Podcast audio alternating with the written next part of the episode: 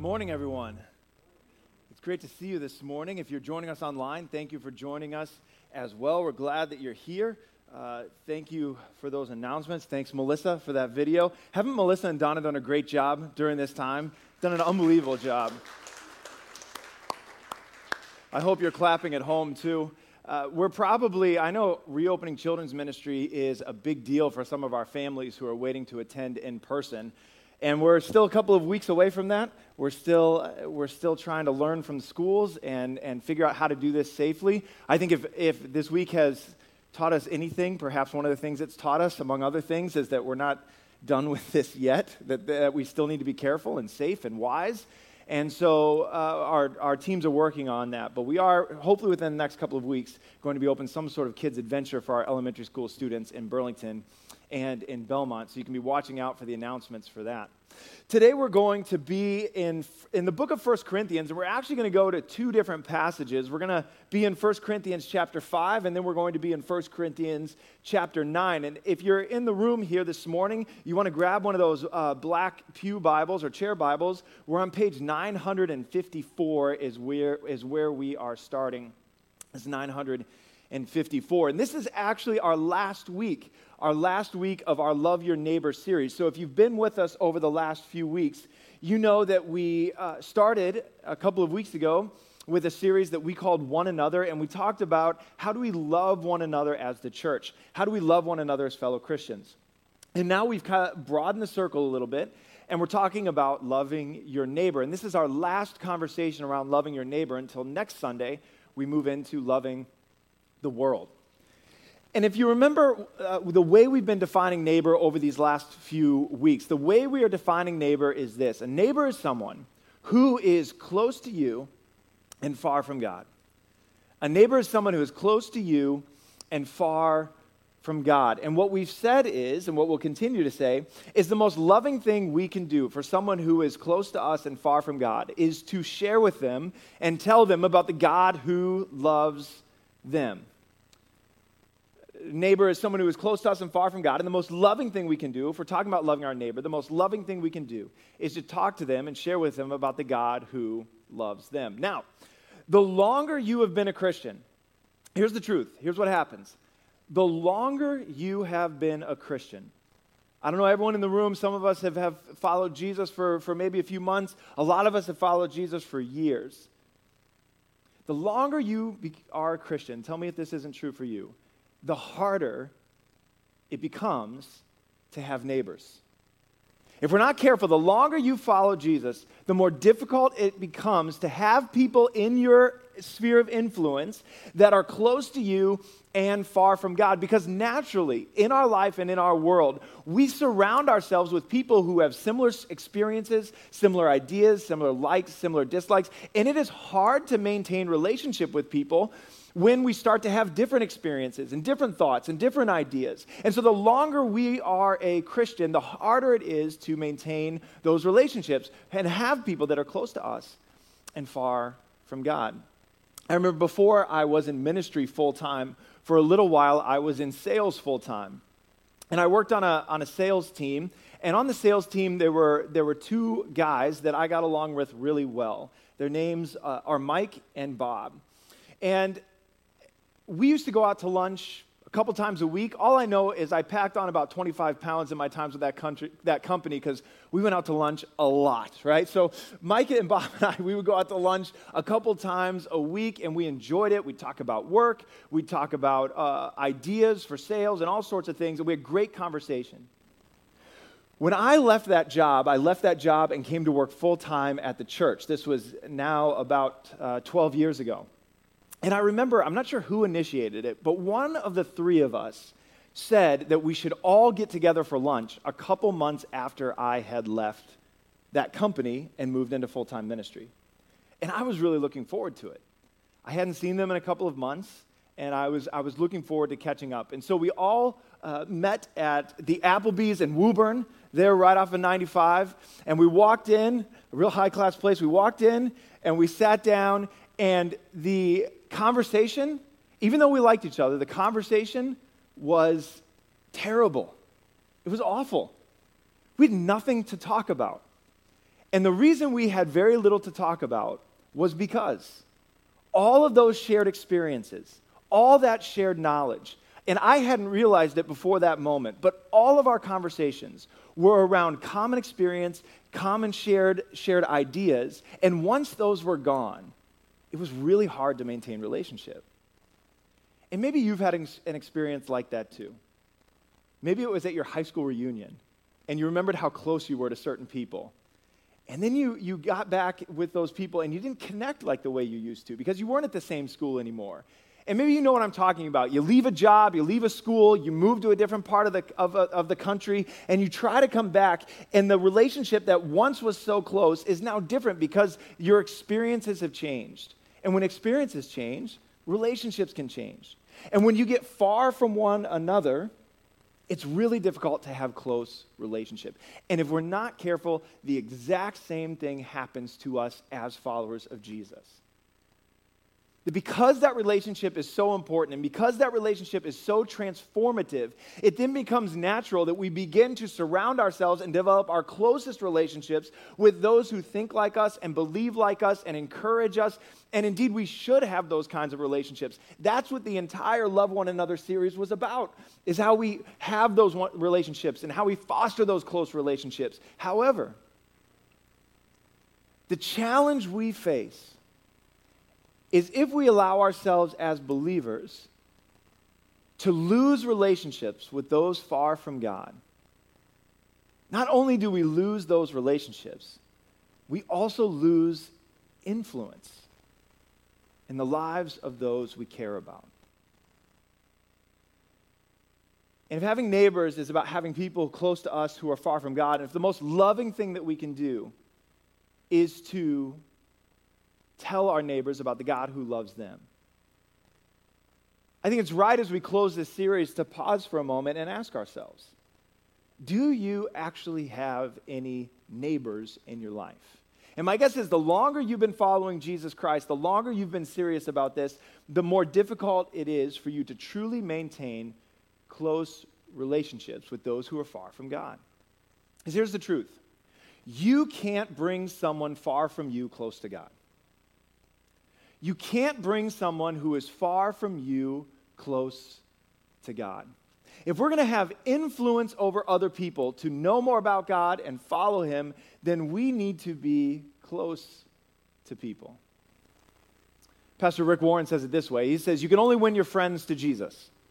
You can only win your friends to Jesus. And the first week, the first week, if you remember in this series, we talked about the reality that if you're a follower of Jesus, we're not all called to be evangelists. We're not all called to be the person who goes up on the stage, preaches to the arena, sets up the milk crate, speaks out into the streets, and calls people who are, who are far from them and far from God to follow God.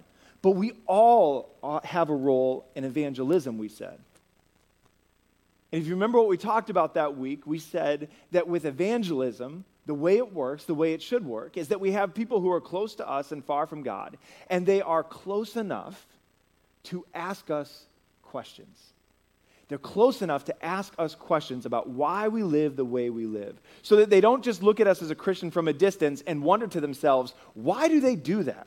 Why do they live that way? Why do they think that way? Why do they have peace in their heart, even though the world is in chaos? But that they are close enough to come to us, to text us, to DM us, or whatever the case may be, to email us and say, hey, how in the world do you have peace right now? Why do you live the way that you do? And so here's my question for you this morning and for me Do you have people that are far from God in your life, but close enough to you that they will ask you those sorts of questions? Often in the church, as Christians, we become worried about being guilty by association with people who don't follow Jesus. And certainly we could point to things and see things. And in fact, in our world right now, we are, we are becoming entrenched, aren't we? We're becoming entrenched in all sorts of ways and surrounding ourselves only with people who agree with us. And people from all different viewpoints, people from all different uh, perspectives are, are doing this equally right now in our world. We are entrenching ourselves and surrounding ourselves only with people that think like us, only with people who agree with us, only with people who won't say things that bother us. And part of the reason we do this as Christians is because we don't want to end up guilty by association. We don't want to spend time with people who are far from God, and rather than us influence them and bring them closer to God, they influence us and take us farther from God. I remember when I was growing up in church, the, the illustration they used in Sunday school and, and youth group, they would say you don't want to get too close to people who don't follow Jesus because if you're standing up on a chair, it's much easier for them to pull you down than it is for you to pull them up. Right? So if you're standing in front of me here and I was standing on the stage, much easier for you to pull me off the stage than it is for me to pull you on the stage, right? And that was the big warning. Don't get too close to people who are far from God because it's much easier for them to pull you down and get you away from God than it is to pull you up. And so we don't want to be guilty by association. We don't want to be negatively influenced, and so we avoid it. And the longer we follow Jesus, it can be the more that we find ourselves avoiding it. However, we ought not forget that in the New Testament, that in the Bible, we can also be found not just guilty by association, but we can actually be found guilty by disassociation.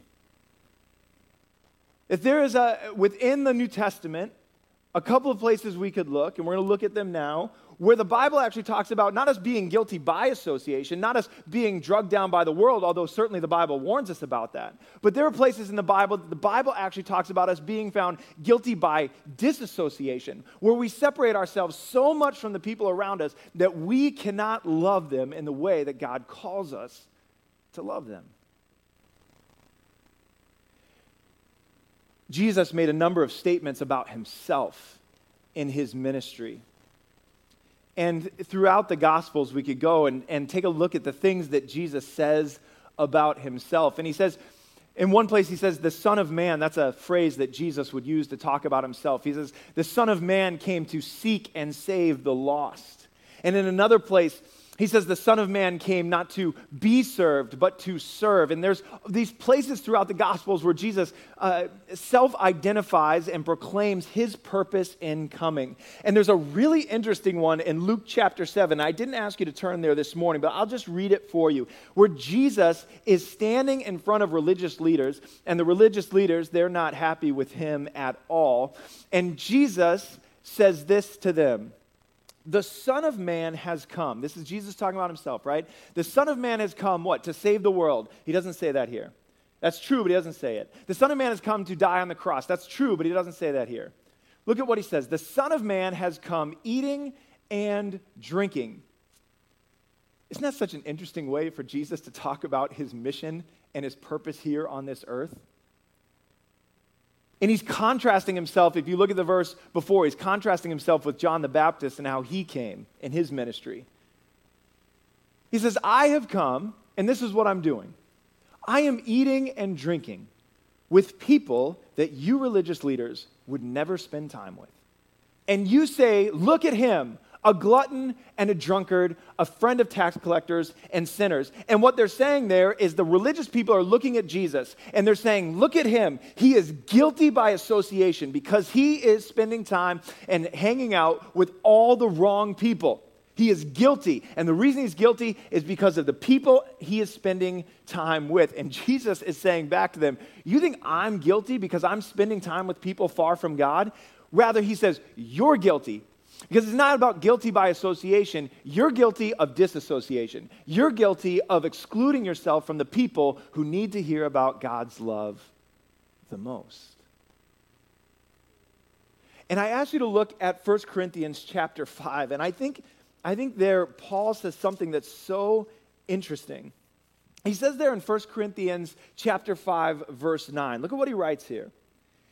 He says, I wrote to you in my letter. Okay, this is, a, this is a letter from Paul to the church in Corinth that we actually don't have a copy of. But there's another letter that he wrote uh, that he's referencing here. I wrote to you in my letter not to associate with sexually immoral people. And now look at this qualifier.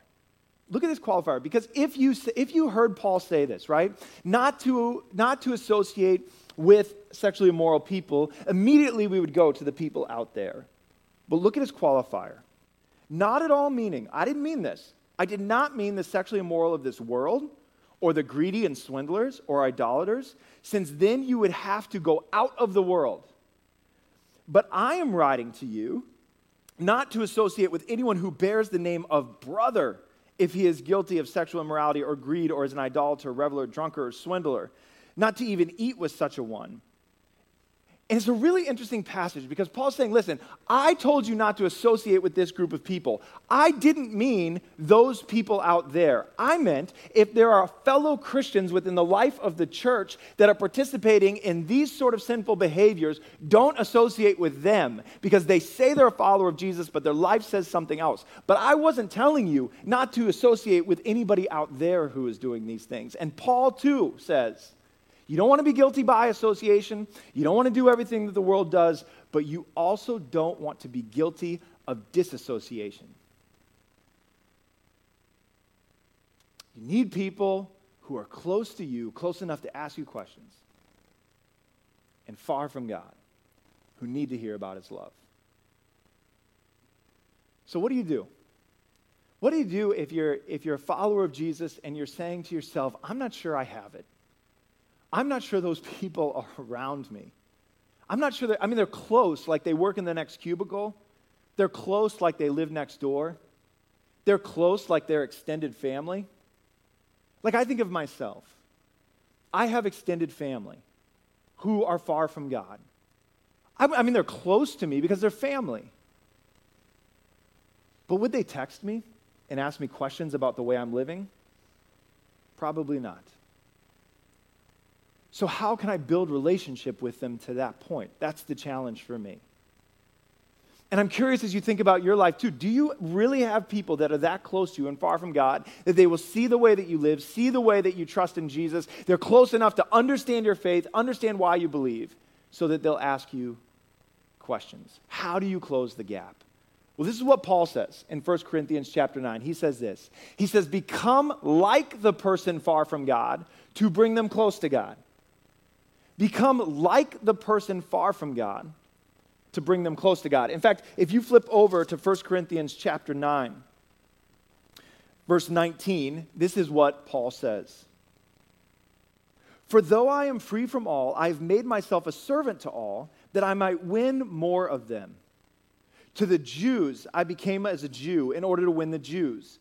To those under the law, I became as one under the law though not being un- myself under the law, that I might win those under the law. To those outside the law, I became as one outside the law, not being outside the law of God, but under the law of Christ, that I might win those outside the law. To the weak, I became weak, that I might win the weak. I have become all things to all people, so that by all means I might save some. I do it all for the sake of the gospel, that I may share with them in its blessings. Now, what's Paul saying there? In Paul's world, the greatest division within the early church was the division between the Jewish people, who were God's chosen people. Jesus came and he was the Jewish Messiah, and the Gentiles, who now, through Christ's sacrifice, had the opportunity to begin relationship with God. And this was the, one of the biggest challenges for the early church. I mean, think about our divisions in our world. Think about all the divisions that we have in our world right now. And it probably doesn't take long to come up with some big ones in our current context. That is the same sort of challenge that the early church was facing to say, how is it that Jews and Gentiles who never relate with each other before, Jews and Gentiles who didn't do business together, who didn't live life together. How in the world do these two groups of people come into the church and begin to follow Jesus? And is it even right for someone like Paul, who is a Jewish leader, a Jewish man who's a follower of Jesus, is it even right for him to go into the Gentile world and tell them about God's love for them? And Paul says, not only is it correct, but here's the deal. Wherever I have to sacrifice what it means to be Jewish, if I can do that without breaking God's law, if I can do that without sinning, then I will do whatever I have to do to go and to be like the Gentile people, to be in their world, to talk to them, to love them, so that I can share with them the love of God. And this was hugely controversial. And I wonder if Paul was in our world today, what would he say to us? What, what would the lines be? What would he fill in there? Right? To the Bostonian, I became like a Bostonian. To the New Yorker, I became like a New Yorker. What would he put in there? How would he change? How would he adapt so that he could share, he could earn the right to share God's love? Right? To the person that loves Apple, I became like a person who loves Apple. To the person who loves Android, I became a person who loves Android, right? What would Paul put in there? To the Republican, I became like a Republican. To the Democrat, I became like a Democrat. I mean, what would Paul put in there? So that I have the opportunity to share the gospel. And Paul's very clear here. I'm not going to do everything they do. I'm not going to break the, the law. I'm not going to go against what God says to do. But I will do whatever it takes to gain relationship and a hearing with them so that they can hear the gospel. What does that look like? I mean, what does it look like to become like others? There's this little book, and in fact, there's a few copies on the back uh, in the Connect Center if you're here this morning. There's five copies left. You're welcome to take them. Some of the ideas for our Loving Your Neighbor um, series came out of this book. It's called Surprise the World by Michael Frost. And in this book, he tells the story of a Southern Baptist preacher that he met. And he asked him, How is your influence in your neighborhood? And the pastor said, Well, not good. I have influence in my church, but I don't know my neighbors. And he said, Well, how could you get to know your neighbors? And the pastor said, Well, one of the guys on my block every so often he hosts a margarita and poker night for all the men in my neighborhood in his garage. And he puts on the on the invite that he makes the best margaritas ever and and that they have a good time. But he's like my problem is i don't drink. I don't drink so i, I just don't go. I don't want to be i don't want to guilty by association. And the author of this book michael frost said how many spiritual conversations have you had with this group? And he said zero. And he gave him a challenge. He said the next time you get invited go. Don't do what they do. If you don't feel comfortable, that's your conviction. Don't do what they do. But just be there. Become like them. So the next time he got the invitation, the, the pastor accepted the invite. And he went. And he said his neighbors were shocked. They could not believe he was there. And he didn't he didn't drink, that was his conviction, so he didn't do that and nobody cared. Nobody cared that he had soda. But he had more spiritual conversations in that night, he said, with people far from God than he had ever had previously. And he won $1,000. No, that's not true. I made that part up. I made that part up. But he became like them so that he would have influence. Influence with them. This is what we ask our global outreach partners to do. A couple of weeks ago, I went to, to breakfast with a couple of our global outreach partners who are in a very remote part of the world, and they're in a place where there are very few Christians. And we sat down and we were talking about their ministry and, and how the last four years had gone and their plans to return next year. And as they were talking, they showed me pictures of where they live. And they're surrounded by people who are very different than them and who have a very different faith than them. And when I saw their pictures, uh, the, the husband and wife, they were dressed not like they would dress here. They were dressed like the people they were trying to reach. And that made sense to me. That didn't shock me. That made sense. And during uh, our breakfast, they said to me, Give us, give us uh, Bible verses from, from the Gospel of John. This was a real quiz for me on the spot. Give us Bible verses from the Gospel of John. We want to practice them back to you in Swahili, which is the language of the people group they work with. We need to practice the language. And that wasn't odd to me that they would want to practice the language of the people that they were trying to reach. That made perfect sense the husband is a, has a, uh, is a medical professional and so one of the ways they reach people is he offers uh, you know he offers medical care in that in that place and in that environment. You know what would have been really odd to me? If, they, if we were talking about their ministry in this country and they said to me, Well, this is what we do we, we live, but we don't live in town. We, we, have a, we have a place outside of town. And we built a wall, it's 10 feet high all the way around, so that none of these people who don't follow Jesus can influence us. And we still dress the way we normally dress, and we do everything in English. And we offer medical care, but we only offer it to the other English speaking uh, white Christians that are living in the area. And every so often, we throw a bunch of flyers and brochures over the wall, and we hope people are picking those up and learning more about Jesus. I would have said to them, if that was the case, well, it's been great having breakfast. Uh, I, we're pulling all our funding from your ministry. I'm sorry.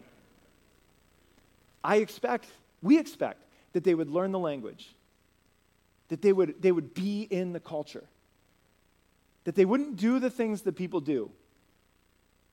That they wouldn't necessarily, that they wouldn't violate any of God's law or be brought into sin, but that they would be in a position to love others and share God's love. Are you close enough to do that? It's so easy the longer we follow Jesus to find our comfort only within these walls and within the relationships of people who think like us and live like us. We don't want to be guilty by association. We don't want to be brought down, but we can actually find ourselves guilty by disassociation if we're not careful. I'm going to invite the worship team to come uh, join me back on the stage, and we're going to take communion together in just a moment. So if you have that communion cup, I'd invite you to grab that and just hold it for a minute. I don't, uh, I don't watch this show as much as I used to, but I think it's still on television.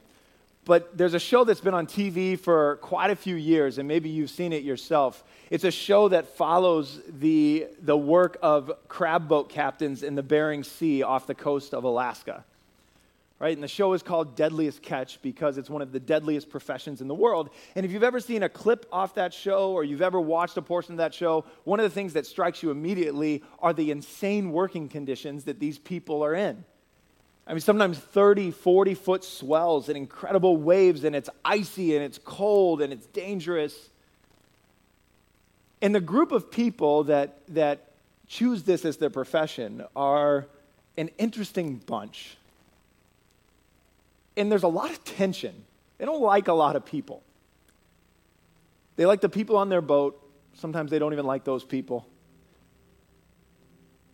But there's one person, one group of people, that all those captains and all those deckhands love.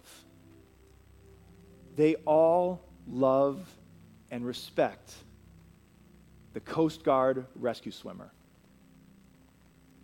In fact, in the times that I've seen uh, clips where the captains and the deckhands meet Coast Guard rescue swimmers, they cannot express enough. These people that never show emotion, right? These captains, these salty people, they cannot express enough how much they, they love the swimmers. And why do they love the rescue swimmers so much? Because if they go overboard in 25 foot seas, there is only one person who's willing to get in the water with them. Their deckhands aren't going over with them, they'll drown.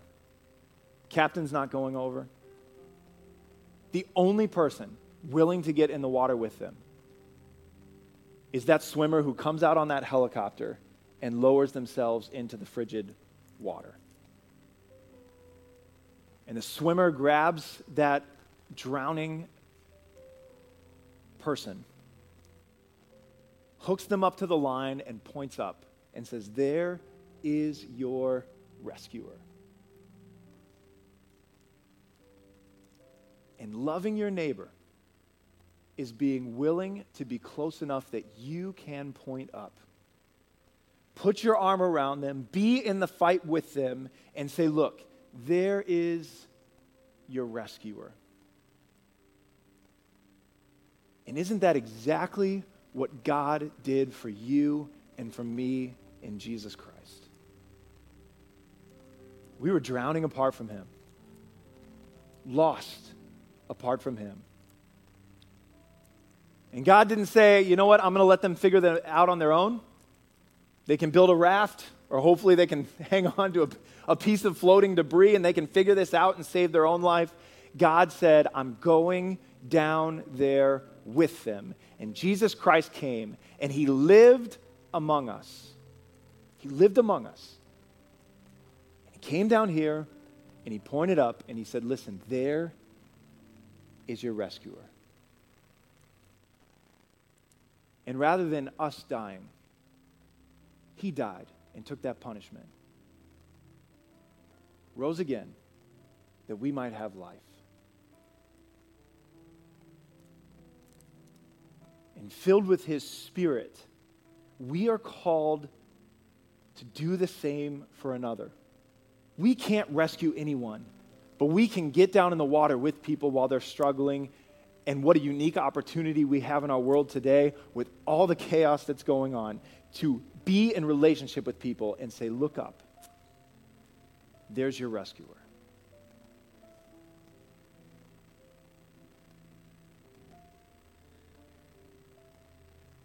Jesus, in his last meal with his disciples, foreshadowed what was about to come. That rather than them dying for their sin, he was going to die on their behalf. He was going to die on your behalf and my behalf. And during that meal, he took bread that was on the table and he broke it. And I'd invite you, if you would, just to, to you can peel back that piece of, of cellophane on the top there and take this wafer. He took bread that was on the table and he broke it. And he said, This is my body given for you. Do this in remembrance of me. Let's partake of the bread together and thank God for his sacrifice on our behalf.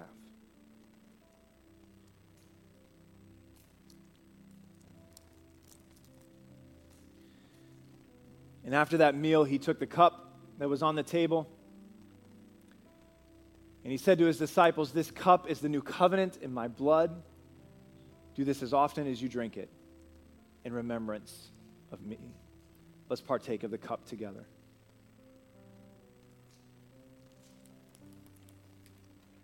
God, we thank you.